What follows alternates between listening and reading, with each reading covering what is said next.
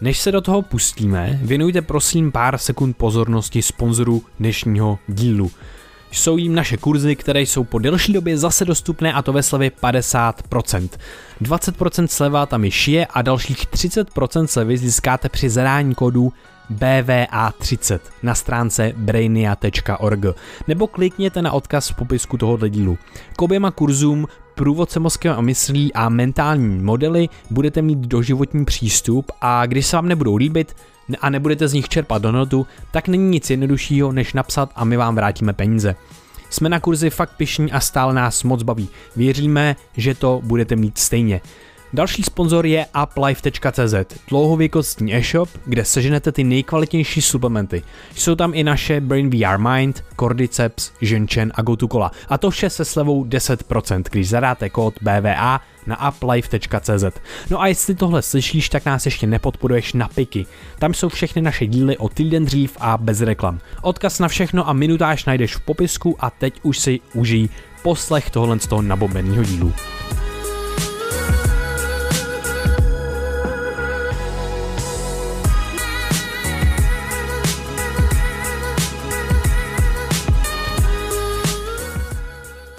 Jsem našel strašně zajímavé teďka věci a prostě je to takový, víš co, jako na tom podcastu občas kecáme třeba 10 minut, než se k tomu dostaneme. Takže můžeme sice kecat, ale můžem, může to být i užitečný. Takže ti řeknu o jednom mega hustém efektu. Jmenuje se to Tiffany efekt.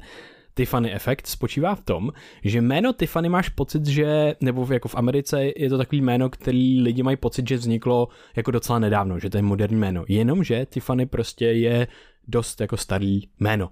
No a tohle ten efekt se stal taky v Gladiátoru a v Gladiátoru v tom filmu, tak oni ho to nemohli replikovat úplně stejně podle těch historických událostí, uh, protože nějaký aspekty, které tam jsou, tam jsou, existují, existovaly, máme proto důkazy, ale prostě nám v moderním světě to připadá, že tam to takhle být nemohlo. A to jsou například různé billboardy, různé reklamy a všechny tyhle ty věci. Tyhle ty věci v té době před těma dvouma tisíci lety existovaly. Jenomže nám přijde, že ne a prostě všechno tohle tam bylo, protože normálně tam byl obchod, že normálně tam byl biznis, všechno tohle, co tam jelo prostě. Uh, jo, takže tam byly prostě, já nevím, billboardy na to, hele, tady sleva prostě otroků a tak dále, jako víš co, jako reálně. No a tohle to je strašně zajímavý Tiffany efekt, který, s kterým musí počítat ty tvůrci filmů, protože kdyby to tam dali, tak si prostě řekneš, tve, co to tam sakra v tom gladiátoru dělá, to je divný. jo, připadalo by ti to prostě nereálný, takže taková jako zajímavost. takže kdybyste měl schrnout v krátkosti, co to znamená Tiffany efekt? Hele, Tiffany efekt znamená to, že některé aspekty, které považujeme za výdobytky moderní doby, existovaly už dávno, dávno v minulosti.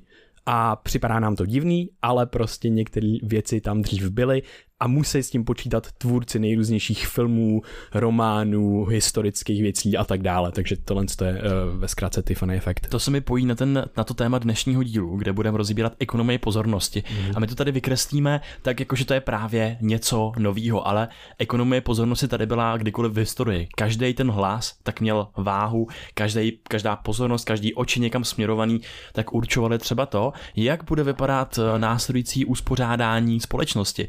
A takový uh, proto algoritmy minulých časů, tak byly třeba nejrůznější kazatelé nebo hlasatelé na ulicích. Jestli, jestli prostě si hra Assassin's Creed, že jo, tak tam vždycky stál ten, ten, ten týpek a, a hlásal k těm davům.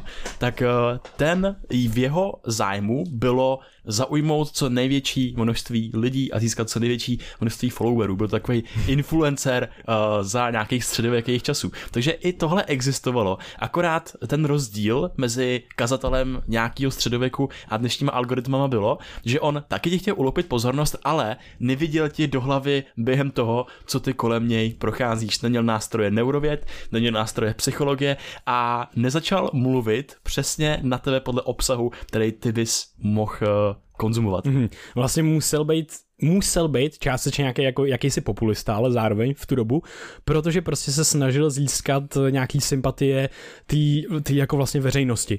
Ale bylo to dost jako vyrovnaný. To, co mi přijde ten extrémní ta extrémní doba, v které se nacházíme, je, že dřív to bylo prostě, OK, máš člověka, máš člověka proti lidem.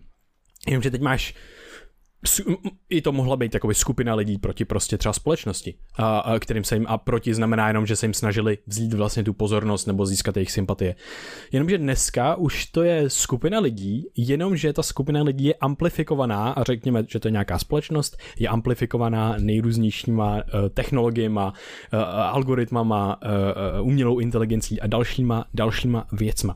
A tohle je asi takovej, mm, řekněme jako stav, v kterém se prostě dneska necházíme, že už to není jako žádná, to není žádná konspirační teorie, to není nic divného, je to jenom pouze ten fakt toho, že tady funguje nějaká ekonomie pozornosti a že ta ekonomie pozornosti hýbe dnešním světem. Mhm. Protože pokud se něčemu, pokud nikdo něčemu nevěnuje pozornost, tak ten člověk prostě nebude mít dostatek prostředků na to, aby dělal to, co v tom světě dělat chce. Aby, nevím, kdyby Facebook neměl žádný lidi, tak Facebook neexistuje. Jo, jako je to jednoduchý. A u těch vlastně i sociálních sítích, který budou, kterým budou částečně tématem, tak je zajímavý to, že tam funguje takový efekt toho, že jedna plus jedna se nerovná dvě, protože ty, když máš Facebook, řekněme síť o 100 lidech, no tak ta síť jako není až tak užitečná, jenomže ta síť se zefektivňuje úplně exponenciálním způsobem když už tam, když tam bude jeden člověk, který ho znáš, tak ti to je úplně k ničemu, ale když tam bude všichni, koho znáš, tak to pro tebe bude hodně, hodně vlastně užitečná věc a ta tvoje pozornost tam bude směřovat víc a víc a víc. A to je jenom jeden aspekt z mnoha, mnoha věcí a tohle tím prostě se jako tam začínají vlastně jako masy střádávat na tu nějakou jako třeba sociální síť nebo sociální sítě, které jsou dneska uh, populární. Takže co se stalo v posledních letech je, že ta ekonomie pozornosti se převážně přesunula do toho digitálního světa. Eh, my máme pořád v tom našem jako reálném světě, protože každý se ti stejně snaží nějakým způsobem zaujmout, strhnout tu pozornost. Ty sám, my tady na tom podcastu se snažíme, aby vlastně ten obsah byl hodnotný, aby něčí pozornost zaujal. A takový hezký fenomén, který jako často zažívám na dálnici, tak je, když jedeš tím autem a teď ti ta hlava třeba skáče na ty billboardy, jo, nebo když po té ulici a zase tiká ti to na některé na, na, na různé reklamy úplně automaticky, že ten tvůj mozek neustále má potřebu přijímat nějaký informace. No a tohle všechno se v tom digitálním prostoru několika jako, jako násobí, že je to ten hnací motor toho digitálního prostoru, že každý uh, paní Milena, která napíše recept na svíčkovou, tak vlastně chce, aby to někdo přečet. Uh, jenže paní Milena zase, ona je jako takový ten kazatel na té ulici, že prostě hej, tady je super svíčková a myslím si, že to někomu může pomoct. Hmm. Ale potom je tady Eh, nejrůznější společnosti, které vlastně marketují, což je super, což je super, ale vlastně eh, může se to vy, vy uh, vymknout, vymknout té kontrole. Že žádná technologie není udělaná s tím, že tam je nějaký evil záměr nebo nějak, že, má, že jsou tam vymyšlený špatný dopady druhých a třetích řádů, ale právě to se potom objevuje až eh, postupem. A vlastně organicky, že jo? Organicky, hmm. až postupem času. Že když se podíváme na nějaký počátek uh, digitálních technologií, tak to jsou 80. léta, kde začínaly v Americe cyberkony a to, to prostě byly místa a festivaly, kam se sjížděli takový ty gíci, takový ty nerdi, kteří do toho byli hrozně nadšený a ty formovali ty prvopočáteční uh, softwarový rozložení, uh, uživatelský rozhraní těch počítačů, těch prvních počítačů, který vznikaly. No a ty, tam se prostě šířily ty myšlenky toho, že to bude svobodný, kreativní prostor pro svobodu slova a vyjádření, že jo? A až v po roce 2000, tak se tam začaly vlastně rozrůstat ty největší, největší megakorporace. Že v roce 2004 tak se tak vzniknul Facebook, a který byl původně myšlený zase, jak ty jsi to řekl, jenom aby propojil některý studenty na Harvardu, aby umožnil snažší komunikaci. No a Mark Zuckerberg eh, vlastně se z něj dneska stal člověk, který stojí v čele neskutečně užitečného nástroje. To je nutný podotknout. Ale ten nástroj, tak eh, ho konzumuje několik bilionů lidí, což když si to vezmeme, tak je to větší základna následovníků, mm-hmm. než měl Alexandr Veliký a Čingis Khan dohromady. No, je to, je jako, to neskutečný. Jeden je to člověk jako... stojí v čele obrovského digitálního impéria, který má nástroje, o kterém by se komukoliv v historii, kdo se snažil manažovat něčí pozornost, jenom snělo. Hmm. Jo a je to, tohle je, mm, jako to je úplná šílenost a tady si musíme uvědomit jednu věc, že vlastně toho člověka to mnohokrát jako přeroste, že prostě ani není, jako není ani možnost, aby zajistil a on sám udržel pozornost na těch jako etických věcech a pravidlech, které by tam možná měly být, ale samozřejmě tam třeba nejsou, protože se o nich neví. Ty, ty vlastně jako máš nový fenomén, takže s tím novým fenoménem teprve musí vznikat nějaký jako etický hranice, v kterým mantinely, v kterým se ten fenomén může pohybovat. A tohle to samozřejmě, tím jak je, jsme hodně liberální společnost, je to skvělý, tak najednou každý si může dělat kdo chce jako co chce, ale zároveň uh, se to může zneužívat samozřejmě. A když se koukneme, jsou jako neuvěřitelné, neuvěřitelné statistiky, že to není že to není jenom to, co se ti ukazuje za reklamy a co se ti ukazuje za content. Ale ukazuje se, že Facebook a, primárně jako Facebookový nejrůznější skupiny a stránky, které jsou třeba jako, jako nějaký jako radikálnější a extremistický, anebo třeba uh, uh, i náboženství, jako Christianity a tak dále v, v Americe, tak se ukazuje, že velký procento těch stránek normálně tvoří nějaký jako boti a víceméně jako trolové, který vlastně uh, kromě nějakýma věcma, pozorností uh, lidi, hlavně je to právě v USA a ukazuje se, že třeba až jako 8 z 10 těch skupin, tak plní tu pozornost hlavně nějaký jako boti, který jsou prostě jak z Číny, tak z Ruska a tak dále. A tohle to není už jako zase, je, to je prostě neprověřená věc. Ne, to se ví a jsou na to studie, jsou na to statistiky. Je to úplně neuvěřitelný, jak se tohle to jako zneužívá. Takže lidi se tam, takže se tvoří umělý konflikty, které potom rozdělují třeba jako společnost a tak dále a, a, a vůbec aspekt jako rozdělování společnosti v rámci sociálních sítí, to je jako další zajímavá věc, eh, k tomu bych se chtěl jako taky pověnovat, ne asi teď, ale je to prostě fascinující, co a, a strašidelný, co všechno se může dít. Hele, my jsme se tady vrhli už do těch extrémů, mm-hmm. ale já mhm. bych šel od nějakého toho zlatého, zlatý, zlatýho středního jo. bodu. Máme tady eh, dneska, když se řekne Facebook, je zajímavý se zeptat vlastně i našich posluchačů, co se jim, eh, pardon, internet. Mm-hmm. Když se řekne internet, eh, co se vám vybaví? Teď jsem vás napanimoval. To, to je trošku, Sakra. trošku moje chyba. Ale internet tak dneska je víceméně centralizovaný, že jo? Tvoří ho velké platformy, většinou sociální, jako je Facebook, Twitter, Twitter, Instagram, spousta webů, který zase šíří nějaký osobní brandy a značky, což je skvělý, ale člověk většinou nějak jako uh, je táhnutý tím tím směrem těch sociálních sítí a YouTube, takže neustále konzumuješ enormní množství informací. Eh, tady k tomu se mi pojí hezký citát od eh, Aldouse Huxleyho a ten ve své knížce Brave New World tak eh, napsal, že člověk zapomenul, něco ve smyslu, že člověk zapomenul opomenout lidskou tendenci po jako neukojitelnosti rozptýlení. Mm-hmm. Takže lidská tendence jako je mít neukojitelný rozptýlení.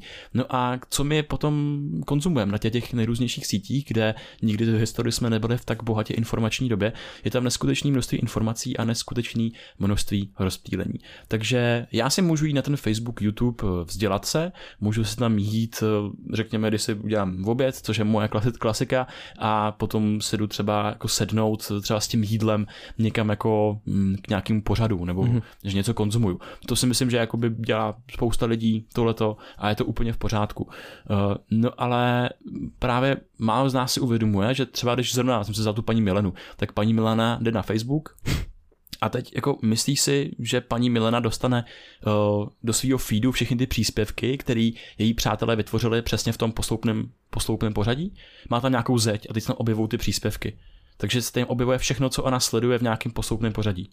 Co myslíš? No myslím, že ne. No, právě, že ne. Že je to, dřív to tak bylo, mimochodem dřív to tak bylo na Instagramu, třeba se storíčkama a s postama, teď už je to jinak. Instagram teďka představil novou feature, kde to můžeš zase změnit zpátky. Že si můžeš přepnout na to, aby ti to chronologicky ukazovalo. Ale ty algoritmy jsou teďka udělané tak, a hlavně na Facebooku, na Facebooku taky to bylo na začátku jinak, teď ti to vlastně pře, pře, přehodí a že vybere to z toho feedu prostě všech těch věcí, tu věc, která ti udrží že jo, největší pozornost pravděpodobně.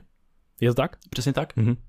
algoritmy tak jsou na pozadí všech těle těch věcí, jako je Facebook, Twitter, YouTube a algoritmy jsou jako ten super, super kazatel, který mhm. ti tam předhazuje všechny ty věci přesně podle toho, na co ty jsi kliknul v minulosti, kde jsi strávil víc pozornosti, když scrolluješ a kdekoliv se zastavíš, to to měří tvůj čas strávený hmm. na tom příspěvku. A příkladem toho je, ne, jako extrém příkladem toho je TikTok, kam ten tě je schopný zavíst, když tě na začátku oťukává a dá ti tam ty virály a to, co je jako obecně populární a ty podle toho, s čím, on tam je od každého trochu, a s čím ty strávíš ten čas, tak do tímhle tím směrem na to tu výhybku tě to daleko hmm. víc pošle. Takže ty čím víc času na tom, v tom kybersvětě strávíš, tím víc tě ty algoritmy, řekněme, na nějakých tvých předešlých preferencích, který můžou být ale založený i na tom, že třeba jsi nějakou výchylku v náladě, nebo sněl blbej, hmm. nebo naopak dobrý den, tak ti to podle toho potom hází příspěvky s čím pravděpodobněji strávíš ten čas.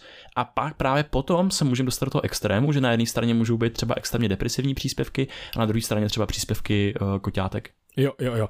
No a jenom tady chci upozornit na to, nebojte, dostaneme se k eh, světlým Eh, praktickým eh, řešením a věcem eh, v, v, v, v pokračování tohohle dílu, ale vlastně je zajímavý si definovat ten stav, v kterém se nacházíme, protože tady jsou některé jako ne až tak třeba intuitivní věci v rámci hlavně těch nejrůznějších algoritmů, kdy vlastně ty máš, ty bys mohl mít pocit, že to jsou jakoby vlastně lidi, co ovládají ty, to, co se ti ukáže. Jenže ty lidi už tam ztrácejí kontrolu oni naprogramují nějaký algoritmy a ty algoritmy potom ukazují nezávisle na těch lidech ty věci, které ti ukazují.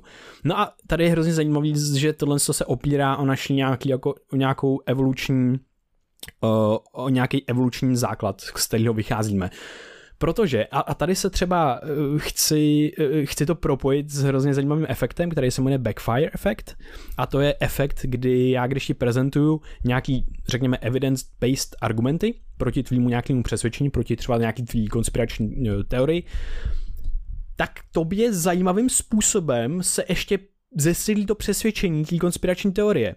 No a teďka v knižce, v knižce na Wireless Dam krásně popisuje to, že vlastně ty, když si představíš, že scrolluješ tím feedem a máš tam informaci, s kterou jako souhlasíš, tak tobě to tvým organismem ta informace, zase, je to, jsou to studie na průměrných lidech, každý je individuální, můžeš to mít jinak ty, můžeš to mít jinak nějaký posluchač, ale průměrný člo, průměrného člověka nestimuluje tolik nezapne mu tolik neuronální aktivity ten příspěvek, s kterým vlastně jako souhlasí. On mu dá trošku dopaminu a tak dále, ale tím organismem projde daleko, i daleko čistším vlastně jako způsobem, řekněme, než ten příspěvek, který v něm něco probudí, v kterým, s kterým s něčem nesouhlasí.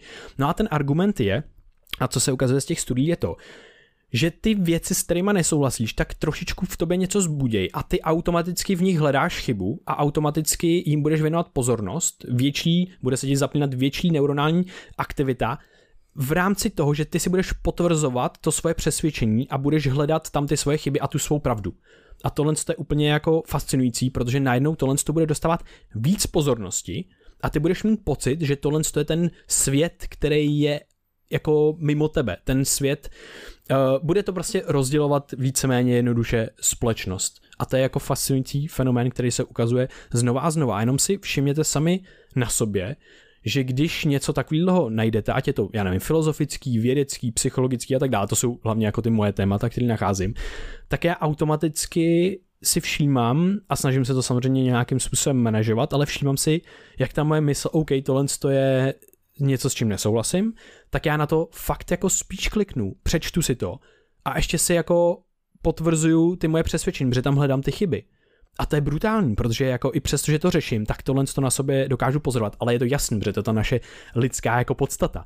Ale tohle to hodně podporuje a vlastně mění tu ten náš mozek. Musíme si uvědomit, že ty algoritmy a to, čemu věnujeme pozornost, to mění fyzicky dlouhodobě náš mozek. A to je šílený vlastně. A, a čím víc trávíme času právě v tom digitálním prostoru, tak tím víc se modelujeme na základě toho digitálního prostoru, jako který si vytváříme, který si dlouhodobě utváříme. A tady se děje jeden strašidelný fenomén, který mu se říká looping, AI looping, looping umělé inteligence, nějaký zacyklení umělé inteligence. A co to znamená? Ty, tobě, když se oťukávají na začátku ty algoritmy, jako na TikToku a tak dále, tak se může stát to, že ty se zacyklíš na určitým kontentu. A ty sociální sítě ti pak ukazují ten podobný content pořád dokola. A je těžší vystoupit z té své bubliny. Takže ty se nemusíš dostat k nějakým, zavíráš se zkrátka do nějaký bubliny.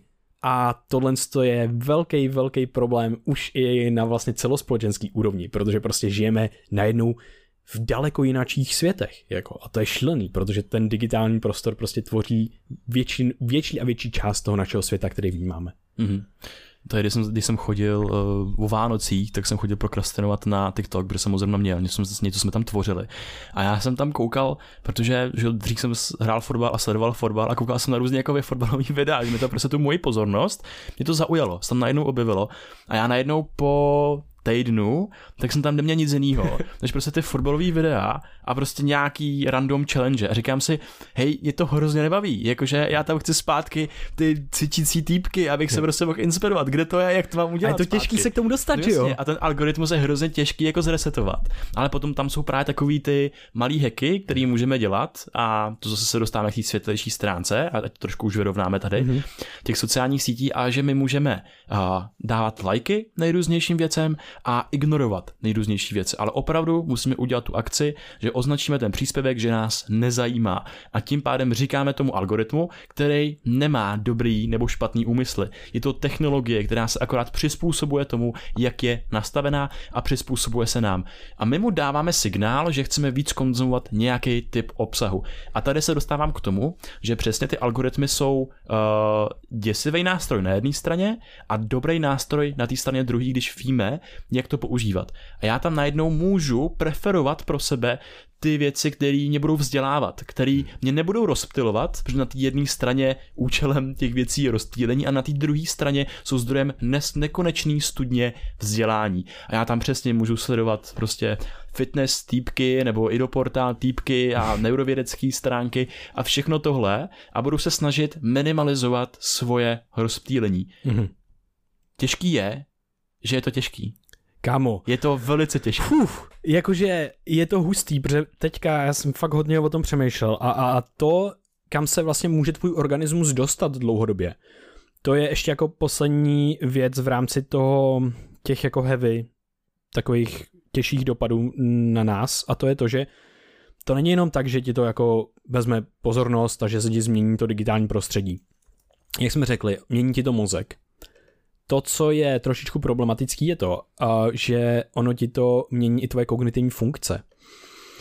Jsou nejhustší, jako, nejhustší, nechci říct nejhustší, jsou hodně zajímavé studie na zase amerických průměrných jako pracovnicích kancelářských, který dokážou průměrně udržet pozornost nějaký jako tři minuty což je zajímavý, a na, na, jedno, jako na jednom tásku, prostě na nějaký jedné úloze v tom našem pracovním, studijním, životním prostředí nás ruší všechno možné.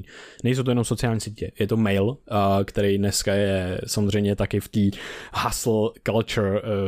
Všichni se snaží vydělat hodně peněz a dělat biznesy a, a všechno tohle, je to hodně rychlý všechno a snaží se být efektivní a produktivní a tak dále. No tak ty máš najednou extrémně mnoho stimulů z toho tvýho prostředí a tobě to bere tvou mozkovou kapacitu. Um, dřív dokonce bylo podporovaný, to už to dneska mizí, takový ten multitasking, jakože ty, ty, když dokážeš hodně věcí a jsi produktivní, tak je to super. Multitasking je samozřejmě fenomén, tvůj mozek nedokáže multitaskovat, ale to, co dělá, je task switching. Mění tu pozornost z jedné úlohy na další. A to zabere nějakou čas, nějaký čas, než se tohle, uh, než se ta pozornost vlastně přepne na něco jiného a bere ti to tu kognitivní kapacitu. Takže uh, tohle je pro mě ta nejvíc skry věc. by to mění tvoji schopnost se dlouhodobě soustředit. Ty se učíš vnímat svět v 60 sekundových snippetech, nebo 10 minutových, nebo 5 minutových. A tohle začíná být jako velká challenge pro nás jako jedince, a jak se pohybovat ve světě, jak se pohybovat ve společnosti, jenomže to začíná být challenge i pro celou společnost. Protože pokud ty vnímáš svět v takhle krátkých úsecích, tak ty ztrácíš sebe sama. Ty zapomíná, začínáš zapomínat, kdo seš, kam vlastně směřuješ, protože vyžaduje to nějaký typ soustředění a nějaký a typ soustředění na dlouhodobější goly a cíle. Není to o tom, že OK, teď udělám tenhle den tohle a tenhle týden udělám tohle, ale je to o tom, OK, kam směřuju tenhle rok, kam směřuju těhle pět let, kam směřuju těhle deset let. A ukazuje se, že schopnost státu, celého společenství se soustředit na dlouhodobější goly uh, je jedna z nejdůležitějších věcí, kterou můžou udělat pro nějaký, pro nějaký blahobyt a posun vlastně té společnosti. A jenom zajímavá statistika, čím míň věříš tvým uh, politikům, tak tím víc se jako jedinec, a teda i jako společnost, soustředíš na krátkodobý góly. A čím víc věříš těm svým politikům, tak tím víc máš tendenci soustředit. Já se nemusím teďka strachovat mm. o své, víš co, protože mm. ne, nemusíš být ve stresu z toho, že hej, tady oni jsou populisté a tady něco vymýšlejí na rok nebo na dva, ale nemají tam, i, i, ty, i ty politici jsou, musí prostě přemýšlet krátkodobě, ale víme ze, ze Švédska, ze sever, severských zemí, jak to změnili a jak tam měli 40 letý plán najednou. A, a koukneme se na ně teď, jak jsou vzdělávací systém a tak dále, jak to je tam vyspělý. Hmm. Tohle je jako pro mě scary a k čemu bych to přirovnal je, že vlastně my jsme neustále vystavovaní takovým marshmallow testu. Každý den. Každou minutu. A tohle je myšlenka právě, kterou mi dal Daniel Schmachtenberger. To je, to jsem si odnes z jednoho, z jednoho podcastu nedávno, skvělej, skvělej, skvělej talk s ním a to bylo mega jako eye-opening, že my učíme sami sebe a celou společnost si vybírat jeden marshmallow právě teď, rychlou odměnu, místo dvou marshmallowů za 10 minut. A když tohle to si vezmeš na celou si společnost a řekneš si, OK, co to znamená? To znamená, že já se míň a míň dokážu soustředit na ty dlouhodobé góly, přesně o čem tady mluvíme, a budu si spíš vybírat to rychlejší uspokojení té dnešní rychlé doby, než abych se zavřel a šel nevím, na 10 minut meditovat, protože to je dlouhodobý řešení nějakých věcí. Vybral si salát místo sušenky, protože to je dlouhodobý řešení nějakých věcí. Vybral si uh, dokument nebo něco místo TikToku, protože to je dlouhodobý řešení místo toho krátkodobího. Tuhle tu schopnost my začínáme ztrácet. A, ale jsou možnosti, jak s tím pracovat, jsou věci, které můžeme dělat a ta první je si to uvědomit a říct si, že to není jenom nějaká jako maličkost, že to jo, mávnem rukou. Protože to je hrozně lehký. Zase se obrátit k tomu krátkodobému řešení. My musíme prostě, musí nás to částečně trošičku bolet. Je to taková kognitivní hormeze protože my ztrácíme tu kognitivní hormeze, my ztrácíme kognitivní pozitivní stres, protože to bolí se na něco soustředit hodinu. Bolí to se začít do nějakého těžkého textu. Jenomže ta bolest spojená s tímhle s tím je proces učení. Je proces učení nejenom ty dané věci, ale samotný kognice se soustředit. A to je pro mě wow, OK. A, a, a od té doby uh, mám pocit, že jsem byl ztracený teďka poslední dobou, že jsem nebyl sám sebou. A ta směřovaná pozornost, ta kognitivní hormeze, ta, ten kognitivní pozitivní stres mi strašně pomáhá. Snažím se zase začít do věcí a tak dále. To poslední, co u tohle z toho chci zmínit, je, uh, že není to jenom o tom, že, že, že věnuješ něčemu pozornost a mm, že tě, že bys skočil na ten mail a zkontroloval ho. V dnešní době už musíme vyná, vynaložit kognitivní úsilí na to, abych inhiboval tu akci, abych inhiboval to, že sáhnu po tom telefonu. Protože prostě mám už takovou reprezentaci v té mysli a to je to je ta úroveň, kdy vlastně ty už nemusíš fyzicky měnit tu pozornost, to by se mění mentálně. A ty musíš naučit znova ten mozek a mysl, aby neměla tendenci skákat po tom telefonu. A co, co pro tohle to můžeš udělat? No ideálně měnit svoje prostředí. Ten telefon, když si dáš do jiné místnosti, tak tam bude menší kognitivní reprezentaci. Když si vypneš ten počítač, nebudeš si muset odolávat toho, že skočíš hned na mail. Já, já, to, já to vlastně beru a souhlasím s tím mm-hmm. a je to to, co může udělat jedinec, ale vlastně mm-hmm. neřeší to ten celkový problém a ne, to ne, je ne. to, že vlastně jo, jo, jo. ten design, ten design toho online prostředí je trošičku sick. Je trošičku... Je to trošičku patologický je trošičku prostředí. patologický mm-hmm. uh, prostředí. A teď to nechci demonizovat, protože se dostanu hned vlastně k těm jako dobrým věcem. Um, Můžu jenom ještě poslední. Mě tady, tady to, chci, to chci zmínit, to je pro mě důležitý, protože spousta jako self-help, a nechci to takhle prezentovat tady právě, spousta těch self-help knížek, jakože to je ukradená pozornost a tyhle ty věci a hází hrozně moc tlaku a odpovědnosti na jedince. Není to tak, že bychom se měli zbavit v odpovědnosti. Ale je to tak, že když si představíš, že seš, já nevím, v prostředí plném virů, v nemocnici někde a čekáš v čekárně, Jako co můžeš udělat? OK, můžeš si roušku, snížíš riziko toho, že se nakazíš. Jenomže jsi v patogenním prostředí a prostě se občas jako nakazíš. Stejně tak se nacházíme v patogenním prostředí té pozornosti. A je to skutečně připodobnění k té nemoci. A prostě měli bychom, ano, mít zodpovědnost za ten svůj stav, ale zároveň na sebe nevytvářet takový tlak. Protože v dnešní době je to prostě hodně těžký a to prostředí není uspořádaný na to, aby, aby tvoje pozornost jako tady úplně skvědala. Takže tohle je takový jako zajímavý. Ale já, daj se... Já, vy... to, já to potřebuji trošku vyrovnat, protože zase to přirovnání ne, ne, k nemoci nebo patologii mi nepřijde úplně fair, mm-hmm. jakože vůči tomu, jak to každý den používáme a jako ono se toho právě, všedně si toho nevšimneš, že to je také extrémní. Navíc, jo. kor, a tomu se potom dostanu, na čem, který jsou ty faktory, mm-hmm. který to ovlivnějí, mm-hmm. protože my jako trošičku ta mladší generace, nebo ta první generace, která se narodila do toho digitálního věku, eh, my jsme první generace, která je vlastně digital natives, možná jsme někde na hraně, jako 96. ročník. Rok 2000 už jsou jako digital natives, jo. který se rodí do toho digitálního světa a mají úplně jiný schopnosti v něm, ale zároveň jsou v něm jako zase úplně uh, jinak náchylný. Mm-hmm. A tam hodně záleží na jedné věci. A to je, jestli si seš vědomý toho vůbec, že nějaký mm-hmm. algoritmy existují. Jestli seš algoritm aware. Mm-hmm. A od toho se potom bude odvíjet to, jak přistupuješ k sociálním sítím a digitální hygieně. A co je asi, co, by měl, co bych chtěl, aby bylo message tohle toho podcastu, tohle dílu je, aby se šířila taková ta vědomost o algoritmech. Mm-hmm. Jenom protože co už víme, že čistý poznání něčeho tě vede k trošičku jiným aktům, jiným činům. A ty, když budeš vědět, že na ty sítě jdeš dobrovolně a že ty sítě uh, jsou na druhé straně té obrazovky, je ten zatraceně kurevsky silný algoritmus, hmm. který je, je chytřejší než ty, je chytřejší hmm. než celá společnost protože eh, fakt analyzuje tvoje zkušenosti a tvoje reální akce. Nevytváří domněnky, vytváří pravděpodobnosti a je řízený statisticky.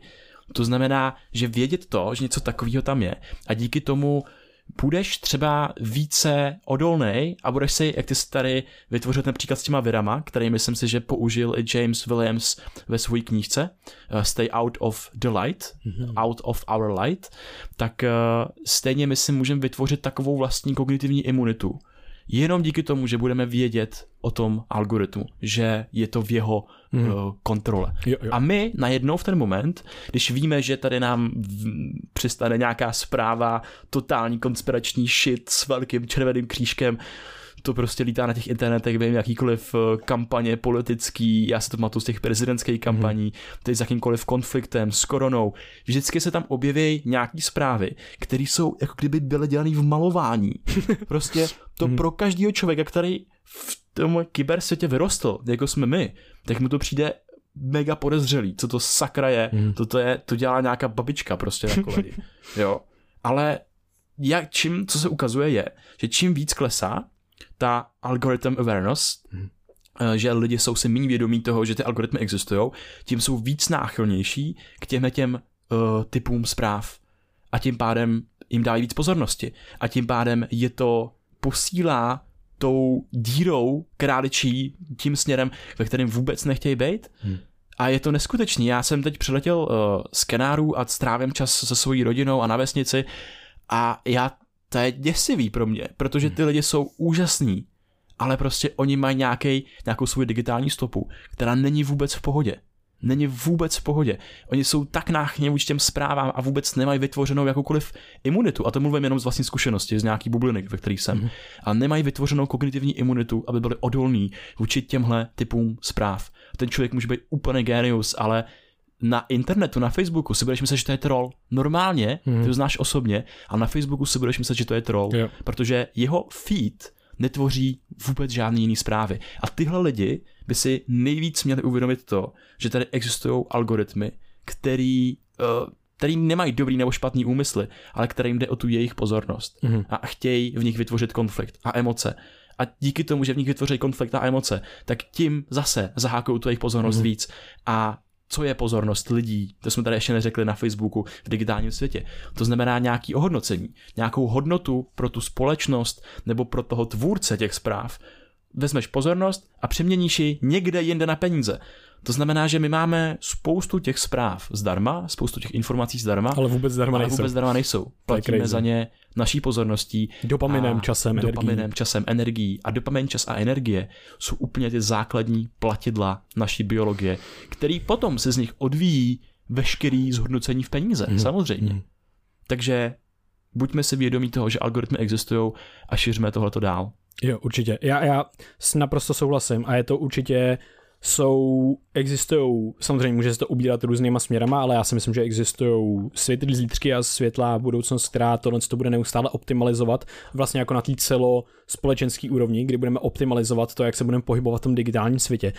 To, co já, na co já jsem narážel, bylo trošičku, to, co mi hodně pomohlo vlastně, jakože ulevit trošičku tomu jednotlivci, těm nám, kteří občas se najdeme že tu pozornost prostě nemáme pod kontrolou, jenom ulevit v tom tlaku na nás, na sebe a neříkat si, ježiš, co já jsem za člověka, já ne, nedokážu ani udržet svou pozornost. Chci ulevit tomuhle z tomu nějakým jako negativnímu sebe, sebenáhledu, protože prostě je to hodně těžký v dnešní době, ale zase to neznamená, že s tím nic nebudem dělat. Znamená to, OK, já udělám všechno, co můžu. Nebudu se cítit blbě, že, jsem, že mi to teďka nejde, ale postupně budu dělat krok za krokem, udržitelným způsobem, nebudu prostě z ničeho nic vyhazovat telefon na dva měsíce, protože tohle to prostě taky není, jo, jako vznikají tam různé další negativní aspekty, který člověk potřebuje prostě fungovat a je to nějaká naše sociální, jako ne teďka sociální síť jako v rámci korporací, ale doslova je to naše sociální nějaký jako network, jo, protože tam máme ty kontakty, máme tam ty zprávy,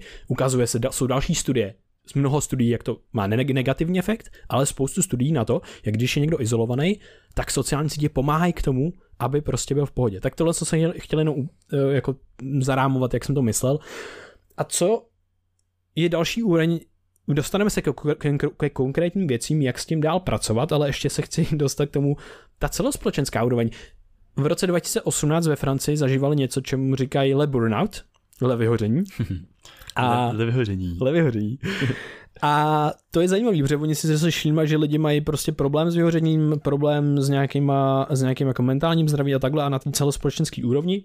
No a začali to jako nějak investigovat, nějak to zkoumat a, a vyšetřovat a potom prostě přišel nějaký týpek s tím, že s, s návrhem zákona, který zněl v překladu jako právo na to se odpojit.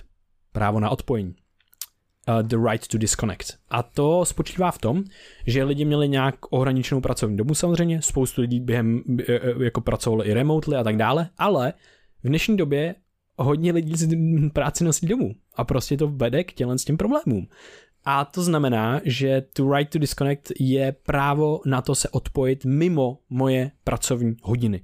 A dokonce, když nějaká firma si stěžovala na to, že mimo tu pracovní dobu neodpověděl na mail nebo nevyřešil něco, dostala pokutu několik desítek tisíc euro. Tohle to teďka je ve Francii a samozřejmě se to zlepšilo. Takže nemusíme úplně jako uh, házet flintu do žita, ale můžeme se soustředit i na tuhle tu úroveň změny. A to zase, za, jako, to zase vytvoříme jako celospolečenský, jako ta společnost. A, a, a, a není to nějaké jako utopistická představa, ale je to realita, kterou my, kterou my můžeme dosáhnout. Je to nějaká budoucnost, kam bychom měli směřovat. Takže je tady mnoho úrovní, kde to vlastně léčit, to patogenní prostředí. Mm-hmm, to je skvělý.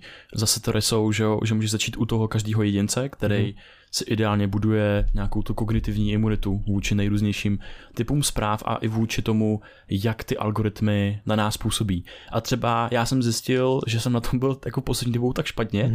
že jsem si musel zrošit svůj osobní Instagram a musel jsem, uh, jako nainstaloval jsem si Brave prohlížeč a tam jsem si zablokoval Facebook, Twitter a další věci. Mm-hmm. A bylo to i v kontextu vlastně konfliktu na Ukrajině, protože mě to už začalo jako přehlcovat, že mě to mm-hmm. fakt jako pohltilo a já jsem se z toho cyklu těch zpráv potom nemohl dostat.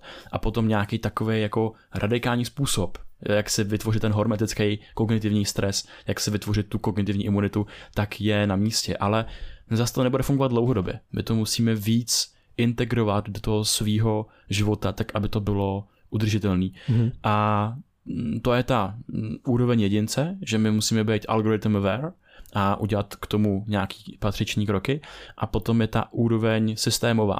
A to je, není jenom jako ta celospolečenská, že vlastně je zajímavý, že Čína v roce 2017, tak eh, zavedla algoritmový regulace, Jo. že jejich eh, společnosti tak musí vyplňovat nějaký prohlášení o tom, jak jsou ty jejich algoritmy udělaný, za jakým účelem, úmyslem a podobně a mají tam jako seznam těch pravidel, řekněme docela dost jako etických pravidel, aby algoritmy společností fungovaly na nějakým uh, dobrém základu, aby zkrátka uh, nevytvářely nějaký jako ideolo- ideologický podhoubí. K Číně potom budu mít ještě další protistudii. Okay. Já mám ještě taky k Číně věci, takže... K Číně budu mít potom další Aha. protistudii, ale že jenom my můž, že to můžeme řešit na nějaký systémový úrovni v tom, že můžou přijít regulace z hora, těm jednotlivým společnostem, že jo, teď bylo zajímavé, že Evropská unie vlastně vytváří některé typy těch regulací, jak, zaklá, jak nakládat s daty uživatelů a samozřejmě Mark Zuckerberg Facebook tak eh, teď pohrozil, že vypne Instagram, Facebook a WhatsApp v Evropě, hmm. když jim nebude eh, Evropská unie posílat data jejich uživatelů, protože samozřejmě Facebook z těch dat, proto, proto je Facebook zadarmo. Facebook uh, ty data přeměňuje mm-hmm. na peníze, protože potom prodává nejrůznějším společnostem, mm-hmm. který budou zase marketovat pro tvoji pozornost. A nejenom na Facebooku, jako vlastně všude po internetu. Jo. Protože existuje fenomén cookies, který se považuje za uh, nejlepší vynález po prohlížeči, který vůbec existuje, protože dokáže tě stopovat Nejenom hmm. už na jednotlivých stránkách, jako tomu bylo dřív, aby, aby ti to připomnělo, že tady máš produkt, na který jsi zapomněl,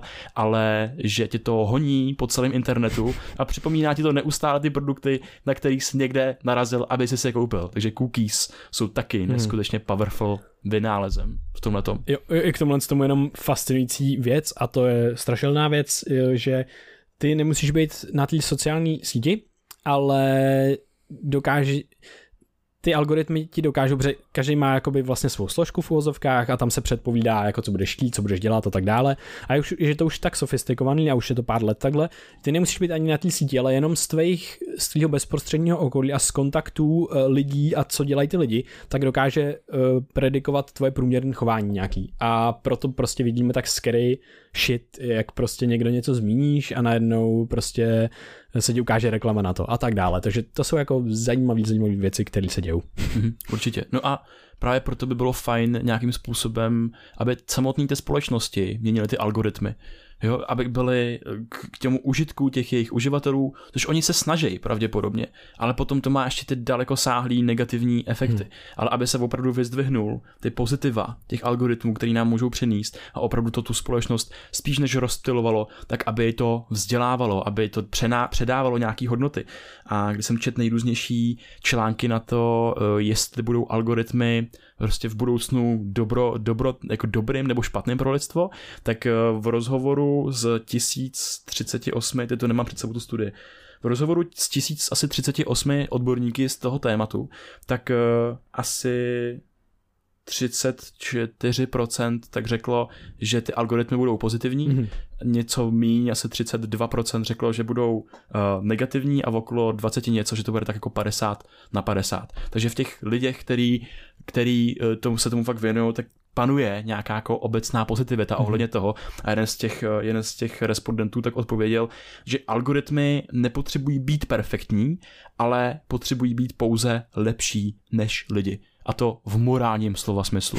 Prostě potřebují být lepší než jakýkoliv náš osobní biologický projekt. Protože ta naše biologie zároveň nastavila ty algoritmy tím stylem. Mm.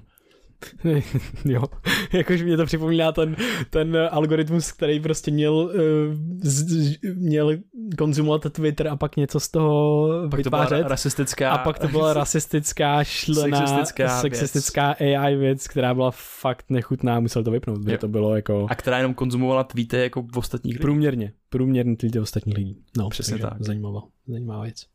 No, takže teď se tady pohybujeme v takovém chaosu v tom tématu mezi těma pozitivama mm-hmm. a negativama. Já myslím, že jsme dobře stanovili jako tu úroveň, v které se pohybujeme, že prostě najednou víme, že tady je hodně nuancí, víme, že tady jsou pozitiva, negativa, přesně tak a já bych možná přešel vlastně jako na tu samotnou, protože OK, každý chce mít lepší pozornost, každý se chce líp soustředit, každý chce dosahovat věcí, které chce dosahovat, mít energii na to dosahovat těch cílů a tak dále. Teď jsme řekli, že se rozbíjí nejenom ta krátkodobá, ale že se rozbíjí ta pozornost toho, kdo jsme, jaký chceme dosahovat cílů.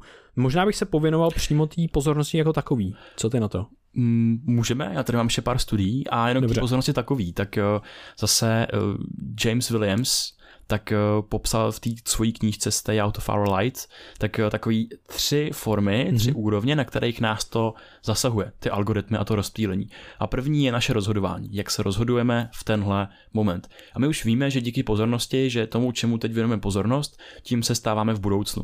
Takže ty teď něco děláš a vyskočí ti notifikace na telefonu a to tě rozptýlí a ty se nejsi schopný soustředit, jak už jsme se bavili. Mm-hmm. A teď to ovlivňuje tvoje každodenní rozhodnutí. Jo, i podle toho, co konzumuješ. Potom ta další úroveň je, ty už tady zmínil ty góly.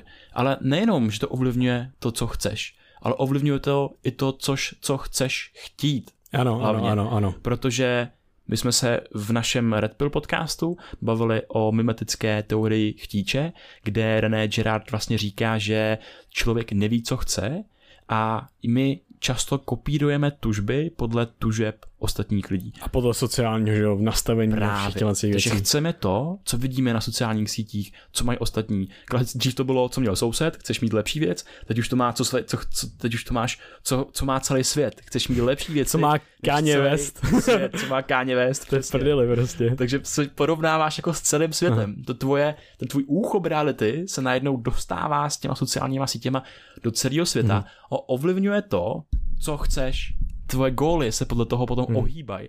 No a tou poslední úrovní je, ta je pro mě asi nejzásadnější, protože to ovlivňuje nějakou jako filozofickou podstatu člověka. Hmm. A to je to, kdo seš. To je to, co máš za hodnoty, co, co vyznáváš ve světě a jak se chováš k hmm. ostatním hmm. lidem. Jo, no a tohle to bych chtěl, tyhle tři úrovně, že jo, on krásně to, je, to se mi strašně líbí, protože je to hrozně hezká jako metafora, ale ty, když ty máš tady jako různý úrovně toho soustředění. My máme soustředění spojený, nebo nějaký jako attention prostě, uh, nějaký fokus. My máme spojený s tou jako immediate nějakou jako bezprostřední věcí, kterou děláme. Soustředíš se na to, že teďka čteš věc, soustředíš se na to, že teďka posloucháš podcast. Jasně, to je ta jedna úroveň a to si představ, že máš baterku, jsi v zasnuté místnosti a tou baterkou svítíš na nějakou jednu věc, prostě něco tam hledáš.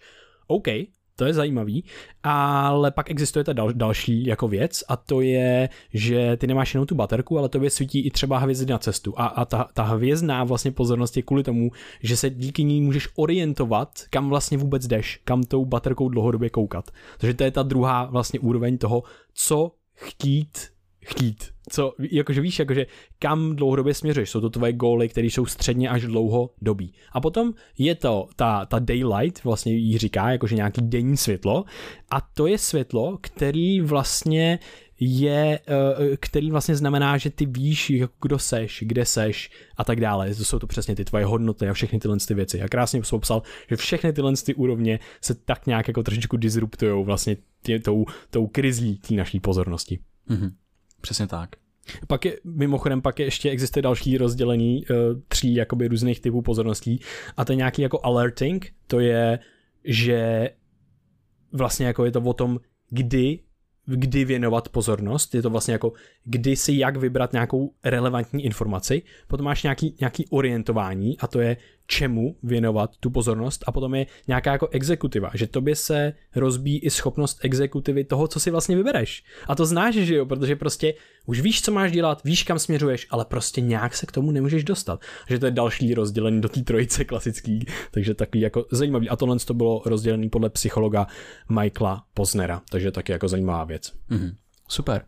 Hledáte nám ještě trošičku nějaký studie eh, k tomu, teď máš tady nějaký rozhodování, to, co chceš a to, kdo seš. Hmm. A samozřejmě, že v centru toho všeho tak jsou často jako emoce, protože my se považujeme za racionální bytosti, ale no, co si budeme, moc racionální eh, ve většině událostí nejsme. Ukazuje se, že z těch biasů, z těch studií nejrůznějších biasů a fallacies, tak se ukazuje, že skutečně občas tak racionální nejsme. No, takže máme i jako bias toho, že v některých situacích se chováme racionálně, hmm. ale má to často nějaký emoční kontext. A co je emoční kontext? Emoce už do nás posloucháte dlouho, tak víte, že jsou zpracovávaný zejména eh, v nějakém limbickém eh, kortexu. Je tam, kde je amygdala eh, a další věci, které zodpovídají za naše emoční zpracovávání událostí. No a ty emoce tak jsou v kontrole něčeho, co považujeme za nějaký racionální centrum, a to je náš prefrontální kortex, naše přední kůra mozková, která má tendenci tyhle ty emoční reakce kontrolovat. Plánovat, vynalézat a e, tvořit nějaký širší náhled na věc. No a co se stane, když nás e, přepadne nějaký emoční rozhodnutí nebo emoční rozpoložení, tak ono trošičku potlačuje aktivitu toho našeho logického racionálního centra prefrontálního kortexu. A samozřejmě, co se týče emocí, tak tam jsme jako lidi v našem rozhodování a pozornosti úplně nejzranitelnější. Takže vždycky tě spíš zaujme nějaká totálně negativní uh, zpráva nebo něco, co v tobě vybuzuje emoce, a nebo naopak někdo vystudoval stejnou školu jako ty, jo, prostě hmm. něco. Něco takového, k čemu se můžeš vstáhnout, než nějaký uh, racionální výklad toho, co jsou to algoritmy. Jo. Mhm. jo, takže vždycky budeš tíhnout těm emocím a samozřejmě ty emoce jsou bohatý všude na tom internetu. No ale co je zajímavé bylo, uh, že v roce 2014 byla udělaná studie na Facebooku, kde bylo 700 tisíc lidí, 700 tisíc uživatelů, který eh, ty experimentátoři po jeden týden testovali, eh, jak eh, více či méně negativního nebo pozitivního obsahu ovlivní potom jejich chování a rozpoložení na těch sociálních sítích. No a ukázalo se, že po tom týdnu ti lidé, kteří měli v tom feedu o něco víc těch negativních zpráv, tak používali víc negativních slov v tom svém projevu. A naopak ti, co tam měli víc těch pozitivních zpráv v tom pozitivním kontextu, tak používali víc těch pozitivních slov v tom projevu.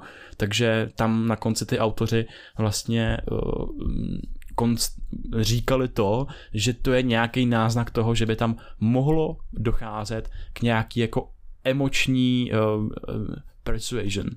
Jo, že vlastně mm-hmm. nějakému přesvědčování, jo. že, nebo dokonce jako ovlivňování prostě nějakého emočního rozpoložení jejich uživatelů. A jenom na to se ještě váže patent z roku 2015, kdy si Facebook nechal patentovat nástroj, eh, který je schopný rozpoznat pozitivní či negativní hmm. emoce uživatelů eh, z kamer chytrých telefonů a počítačů. OK, hustý, hustý. Ale tohle se mi napadá jedna fascinující věc, která tam bude hrát roli a to je vlastně, představ si, že tvůj mozek obsahuje jakousi kartotéku všech zkušeností a všech, všemu, čemu věnuješ pozornost.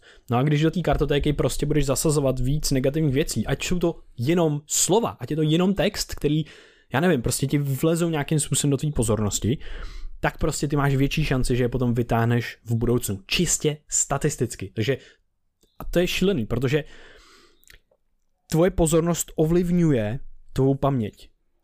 Ty, čemu věnuješ pozornost, tak a, a víc, třeba intenzivněji a právě v rámci toho emočního zabarvení. Čím víc to bude emočně zabarvený, tak tím víc se ti aktivuje tvoje přímo jako neuronální reprezentace té věci. Tím víc dochází k dlouhodobým fyzickým změnám v tvém mozku a tím víc se ti ukládají. Dojde tam spíš k něčo, něčemu, čemu se říká dlouhodobá potenciace čím se tvoří dlouhodobá paměť. A tím se mění to fyzické rozpoložení mozku, ta kartotéka věcí, které ty tam máš a pak s větší pravděpodobností tohle vytáhneš. A to je fascinující, protože uh, my z- zase jenom to obrátím do té úrovně, že nějaká směřovaná pozornost na věc, která nás baví a kterou milujeme, tak proto si ty věci pamatujeme víc, proto je jednodušší dělat věci, které milujeme a máme rádi.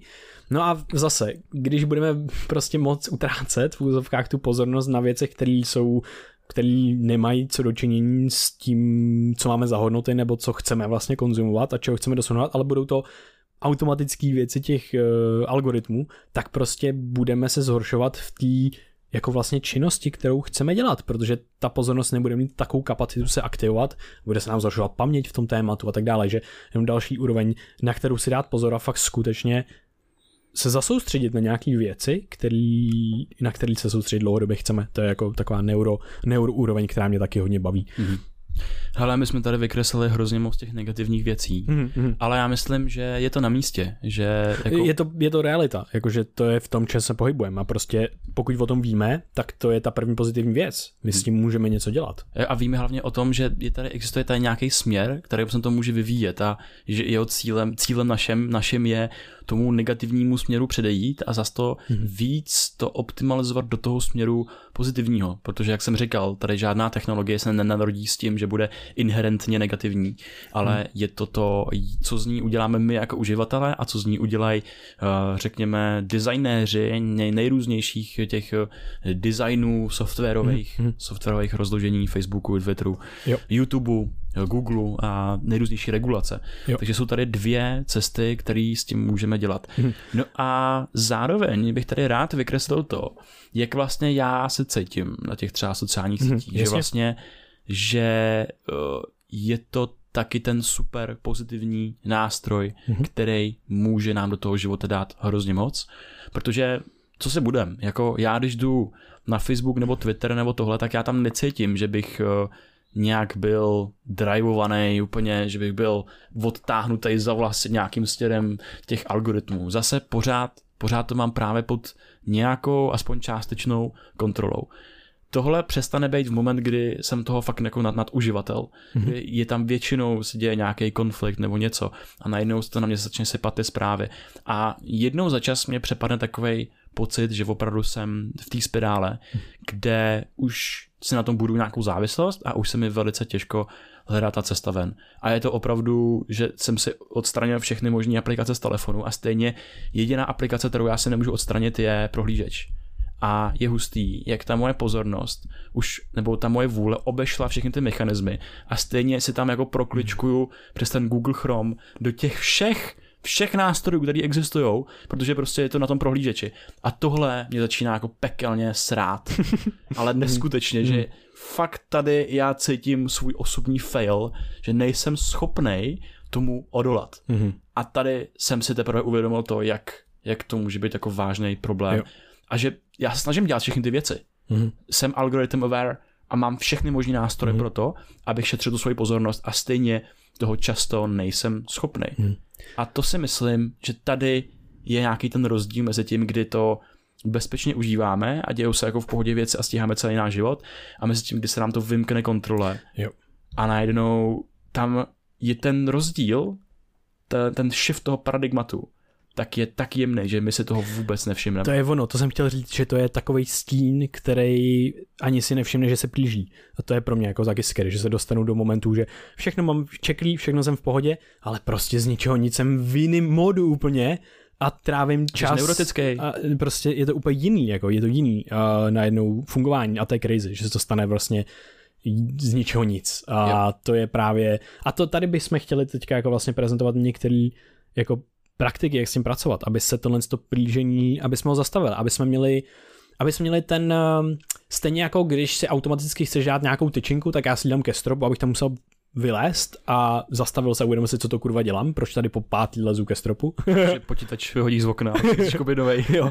A, a to je třeba prostě, to jsou fakt jako věci, které za prvé už jsme řekli, uvědomit si to, být uh, algorithm ever a tak dále, ale pak jsou nějaké jako nejrůznější apky a nejrůznější jako nastavení, které my můžeme měnit, když je uvnitř těch jako aplikací.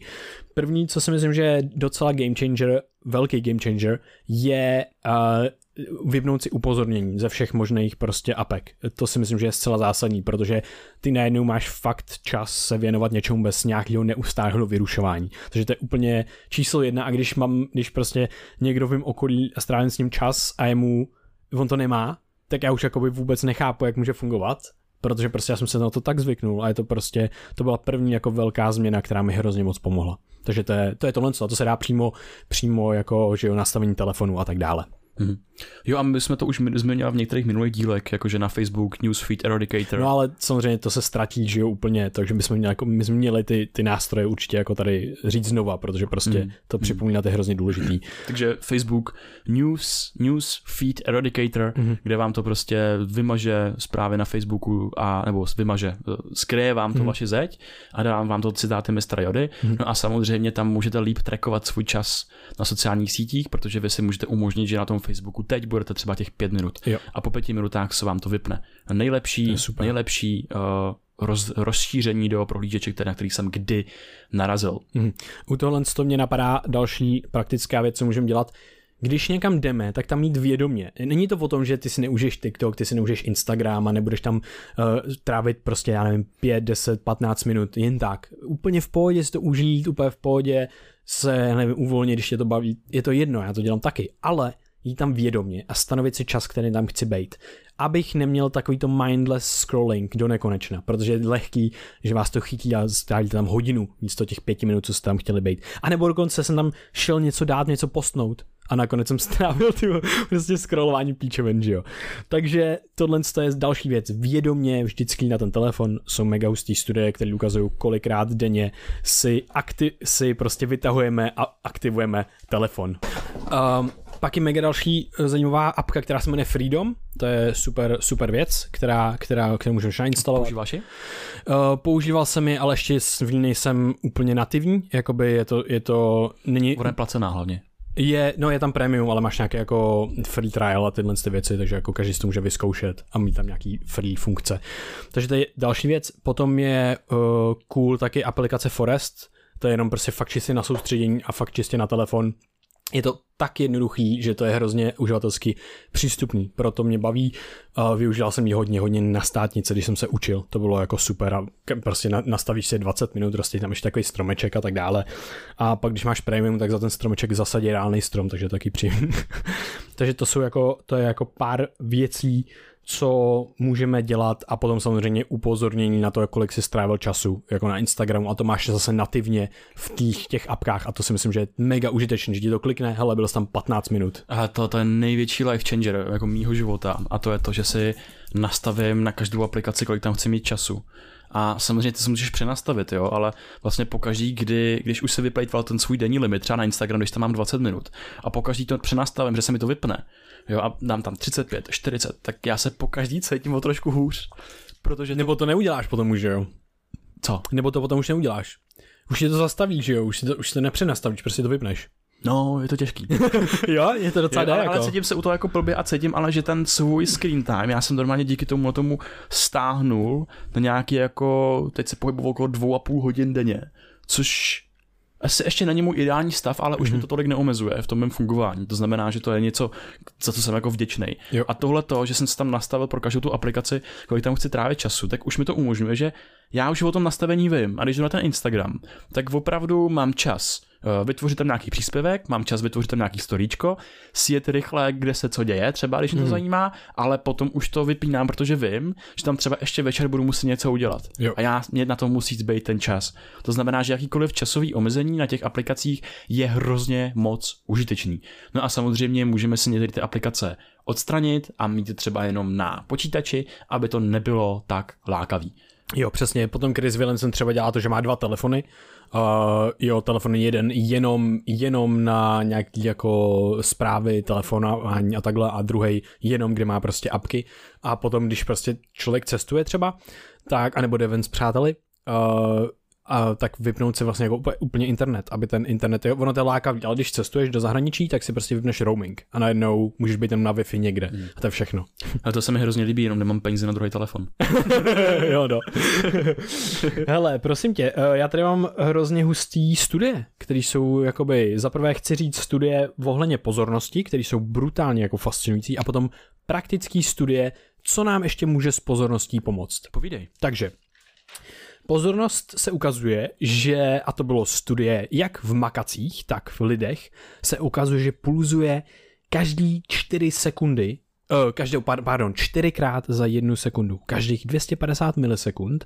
Pamatuješ na tu metaforu s tím světlem, jak jsem, jak tou, tou uh, jak se tomu říká? Baterkou. Baterkou koukáš na něco. Mm-hmm. Tvoje pozornost, aby ses na něco náhodou nesoustředil tak moc, že na tebe v té tmě vedle na, by mohl čekat predátor, tak každých 250 milisekund problikne a zkontroluje tvůj mozek, jestli se náhodou nemá věnovat něčemu jinému. Nejsou to, není to to samé, jako jsou sakárický pohyby očí? Není to to samé, není to pohyb, je to přímo, je to pohyb mozkový aktivity, je to pohyb neuronů, je to přímo Není to asociovaný vůbec s, s pohybem očí. Není to sakárický hmm. pohyb očí, je to přímo jako neuronální nějaký imprint, který prostě ty vidíš, pozoruješ, pozoruješ ty, ty. Je to asociovaný přímo s nějakýma e, dokonce mozkovými vlnama, že mozkové vlny mají co dočinění s pozorností a právě s tímhle s tím. Ty autoři té studie, Sabina Kessner, profesorka psychologie z Princetonu, z Princetonu Neuroscience Institute, uh, cituje teďka anglicky, jak to přeložíme, Perception is discontinuous, going rhythmically through short time windows when we can perceive more or less. Takže tvoje pozornost e, není kontinuální, je diskontinuální a e, střídá se mezi tím, že můžeš zvnímat víc, více či méně, takže prostě tu dal, konkrétní věc, na kterou se soustředíš a problikne to rychle na to, a jestli náhodou tvůj mozek nemá změnit pozornost. A tohle je samozřejmě nebe, jako je to nebezpečný pro nás v rámci té dnešní digitální doby, protože na tebe něco blikne a ty tomu budeš věnovat pozornost, ale v evolučně je to naprosto zásadní, velice efektivní úsporný mechanismus pro to, abys ty přežil, abys uh, se pohyboval optimálně světem. Takže tohle mi přijde naprosto fascinující. A právě uh, je hustý, že je to takový jako film. Film vnímáš jako kontinuální věc, jenomže on je spojený s fotek. Stejně tak náš mozek a mysl spojuje naše věmy do jednoho koherentního a plynulého, plynulého filmu. Uh, takže to je prostě jako fascinující věc, že zase to, to, to naše vnímání je trošičku jiný a trošičku, ne, že, že se klameme, jako jo, určitě se klameme neustále. Tak máme že story bias, že Ale, a máme story bias. Příběhový bias. Přesně tak. Takže uh, je to hustý, máme pulzující uh, pulzující pozornost a je hustý, že to bylo jak na makacích pozorovaný, tak na lidech. Fascinující studie budou linknutý, linknutý v, v, na webu hmm. v, k článku k tomuhle podcastu. Máš tam další? Mám tam další, mám tam další studie. A tohle je skvělý, protože tohle už jsou přímo konkrétní věci, které můžeme dělat. A já jsem byl překvapený, kolik jsem našel studií na to, jak meditace čekal jsem, že něco najdu, ale jak meditace pomáhá s pozorností, to je brutální. A skvělý na tom je to, že ty meditace byly u nováčků a bylo to, byly to, co to tři studie. Jedna studie byla 10-minutový meditace, další studie byla 13-minutový meditace a další studie byla 20-minutový meditace. Vši, u všech, byly to všichni nováčci. Ta desetiminutová meditace zlepšila rychlost nějakých jako eh, kognitivních úloh a zlepšila to něco, čemu říkali exekutivní pozornost. Takže to, že si dokázal skutečně něco jít a dělat, o čem jsme se bavili předtím, zlepšila prostě taky soustředění obecně. Bylo to vždycky nějakým způsobem uh, i kontrolovaný, jakože tam byl prostě vždycky nějaký jiný kognitivní trénink k tomu napojený, že to nebyla kontrola, že to nebylo meditace a nic, ale bylo to vždycky meditace a aktivní nějaká kontrola. Další studie byla 13-minutová meditace, versus 13 minut poslouchání nějakého podcastu. to neznamená, že máte vypínat tenhle podcast, protože se ukázalo, ukázalo, že ta 13-minutová meditace oproti tomu podcastu zlepšila. Je horší. Ne, zlepšila pozornost, náladu, zlepšila paměť a zlepšila emoční regulaci, která byla linknutá ke z nějaký, jakoby, k zlepšení vlastně nějakých jako afektivních stavů náš, takže těch emočních vlastně stavů. Je zajímavý, že po čtyřech týdnech se to nezaznamenalo. Tenhle ten efekt se zaznamenal až po týdnech osmi. A meditovali ne každý den, ale průměrně pětkrát týdně. A je super, že to byli nováčci a že to bylo jenom 13 minut. Boží, boží studie. A potom byla poslední studie, ta byla na 20, 20 eh, minutách a to bylo zase, že zlepšila se pozornost, zlepšilo se soustředění a všechno tohle. Takže to si myslím, že jsou mega zajímavé věci. A tam dokonce byl k tomu ještě nějaký aktivní taky mentální trénink, nejenom poslouchání podcastu, ale něco aktivního. A potom poslední meditační studie, která už nesouvisí tolik s pozorností, ale ale vlastně trošku jo, protože to byla taková sebepozornost. Tahle studie ukázala, že 20-minutový meditace zlepšují to, jak si všímáš svých vlastních chyb. Takže to si myslím, že jsou jako fascinující věci, že se ukazuje zase meditace jeden z nejužitečnějších metanástrojů na úplně, úplně všechno a pozornost nám samozřejmě bude zlepšovat, protože co děláš v meditaci, ty jsi zároveň relaxovaný, ale zároveň dost soustředěný, což je jako krásný, krásný stav a vlastně těžký stav. Meditace je kognitivní hormeze. Je to nějaký pozitivní stres pro naši mysl, protože na to není zvyklá. Mm. Takže to jsou, to jsou tyhle, ty, tyhle ty studie, které jsou, které jsou mega zajímavé. Super. To je úžasný. A já na to možná navážu v tom, teď jsme tady chytali takovou tu notu, co s tím můžeme dělat. Mm-hmm. A já ještě navážu na to, v čem ty sociální sítě jsou jako naprosto skvělý. Mm-hmm. Protože je to nová technologie, která naprosto změnila uh, jako vidění světa. Jako nejenom, že naše smysly sáhají daleko dále do toho, co se ve světě děje a k čemu máme přístup, ale my uh, reálně máme možnosti ovlivnit daleko širší spektrum věcí. Mm-hmm. A to jenom díky tomu, že se budeme v tom sociálním světě, světě sociálních sítí pohybovat trošičku s větším nadhledem. Já bych rád, aby lidi z tohoto podcastu neměli jako špatný pocit, mm-hmm. že je tady jim kradená pozornost a tohle. A vlastně já beru všechny ty negativní argumenty a takový to jako demonizování věcí, ale nemyslím si, že vlastně to je dlouhodobě užitečný.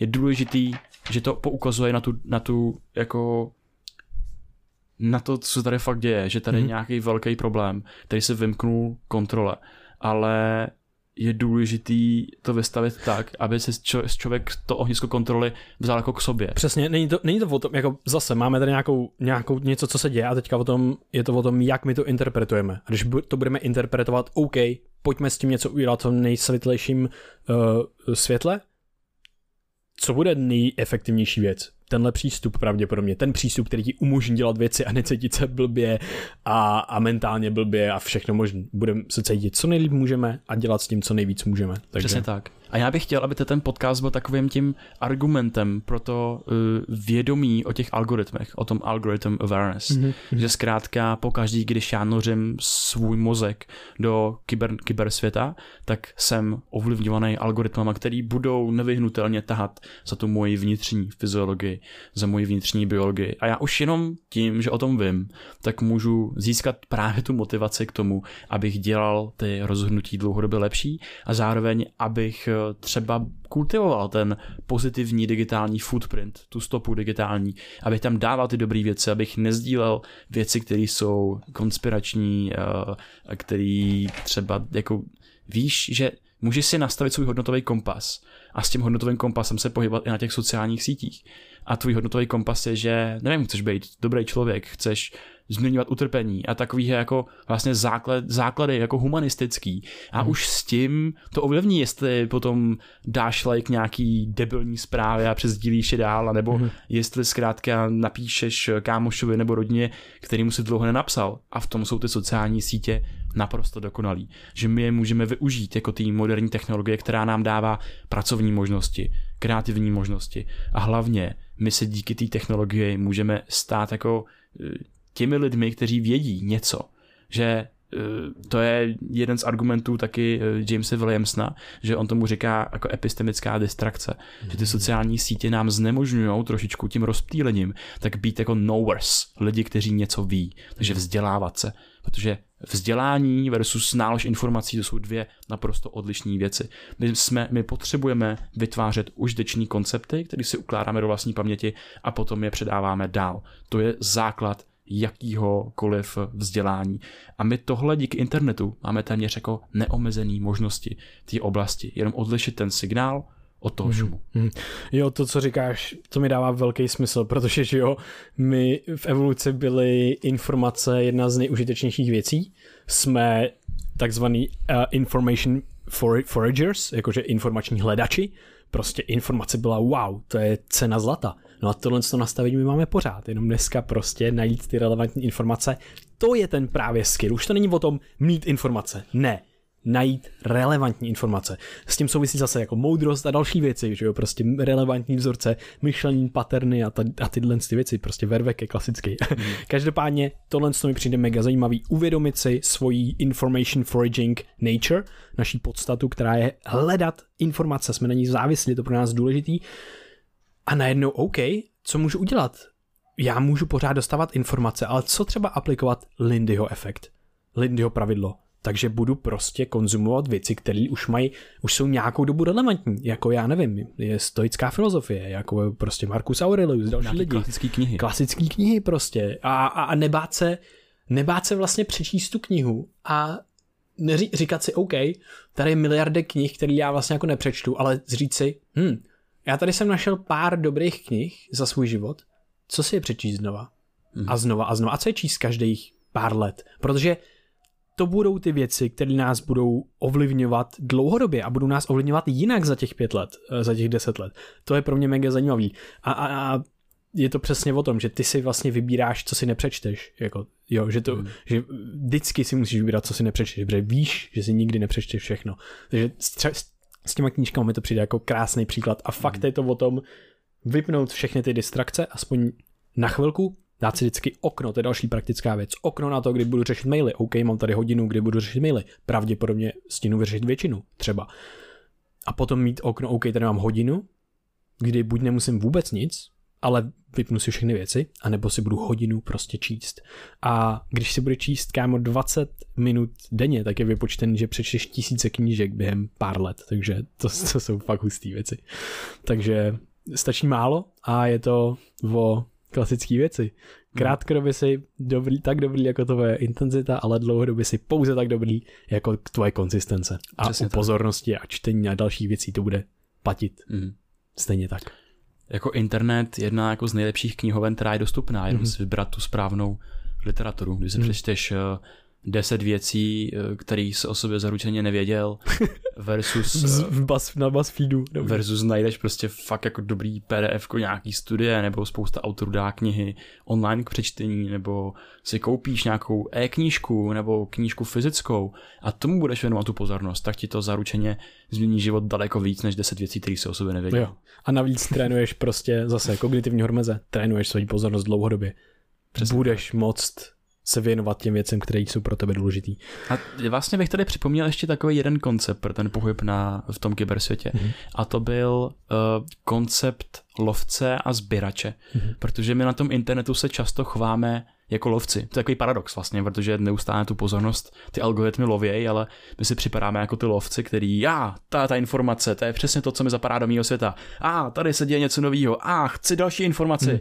A takže ty tam chodíš a neustále jako všechno tam vypadá jako mamut který ho chceš ulovit. Tady prostě titulek, na který klikneš, tady Mhm. se narodil týmu spolužákový nový dítě, tady uh, tisíc lajků, jo, a tak se tam pohybuješ, ale my můžeme být ty sběrači, který chodějí po té préry a tam berou prostě co je, tady máš nějaký bobule, tady máš šípek, tady máš jabku, tady máš schnělou broskev a ty prostě bereš tak nějak jako od každého trošku, moc tomu nedáváš tu pozornost, vidíš mamuta a ten běží kolem a hm, prostě to mě nezajímá. A pak přijdeš zpátky do té vesnice a teď tam protřídíš to, co je Mhm. schnilý a to, co je čerstvý a to, co můžeš sníst ty a to, co i můžeš předat dál, aby si přece neotrávil ty členy svého vlastního kmene. A také my k tomu můžeme přistoupit i v tom kybersvětě, že já si můžu dát pozornost různým typům informací, mám více informačních kanálů a konzumovat informace. Některý si vypíšu třeba, protože to je informačně hodnotný, je to důležitý pro moje vzdělání. Jiný zase ignoruju, protože jsou, protože jsou to ty mamuti, který jsou akorát převlečení za to, že se jako tváří jako mamuti, ale přitom to jsou nějaký malý myšky, který jsou kaloricky chudý a vůbec nám jako vůbec nic Mhm. mm-hmm. nedají. Mm-hmm. A já také sbírám ty informace a během toho, jak je sbírám, tak zároveň filtruju ty, které jsou pro mě relevantní a který ne. A přesně v téhle metafoře my můžeme dělat to, že já budu lajkovat to, co mi bude hodnotově blízko. OK, toto je zpráva z nějaký fyziky, nebo tady nějaká nová neurovědecká studie, nebo si mi líbí, Nebo marketing, jako, koho, co, jako business, tak, marketing, business, cokoliv, marketing, kdo ka- dělá. kamarádi prostě Jo, mají jo, jo. novou fotku, něco a chci je tam mít, protože tam přesně kvůli tomu chodím. Hmm. Takže tam budu dávat lajky těm věcem a sdílet ty věci, které jsou mně hodnotově blízko. A zároveň budu skrývat nějaký videa, který tam jako nemají co dělat. Hmm. Přesně nějaký virály, který tu pozornost se třeba snaží jenom ulovit a nechce s nima moc trávit času. Jo. Takže můžeme být víc sběrači v tom internetovém prostředí. Jo, ale Krištofe, super, myslím, že tady jsme pokryli nějakou jako temnou stránku toho, co se děje a zároveň světlý stránky toho, co se děje Určitě. a světlý stránky toho, co můžeme dělat prostě, protože je toho randál a buďme Hlavně- na sebe hodní. Hlavně randál A- jako, ještě, promiň, eh, jako velký randál je toho, co i ty samotné platformy jako pro nás dělají, jo? že Jo. taky jsem se setkal s argumentem a přímo i v té knížce Jamesa Williamse s tím, že Facebook je fakt evil a že se nás snaží jako držet online, co to jde. Myslím, že CEO Netflixu tak napsal, že Netflix soutěží eh, s Twitterem, YouTubem, Googlem a se spánkem.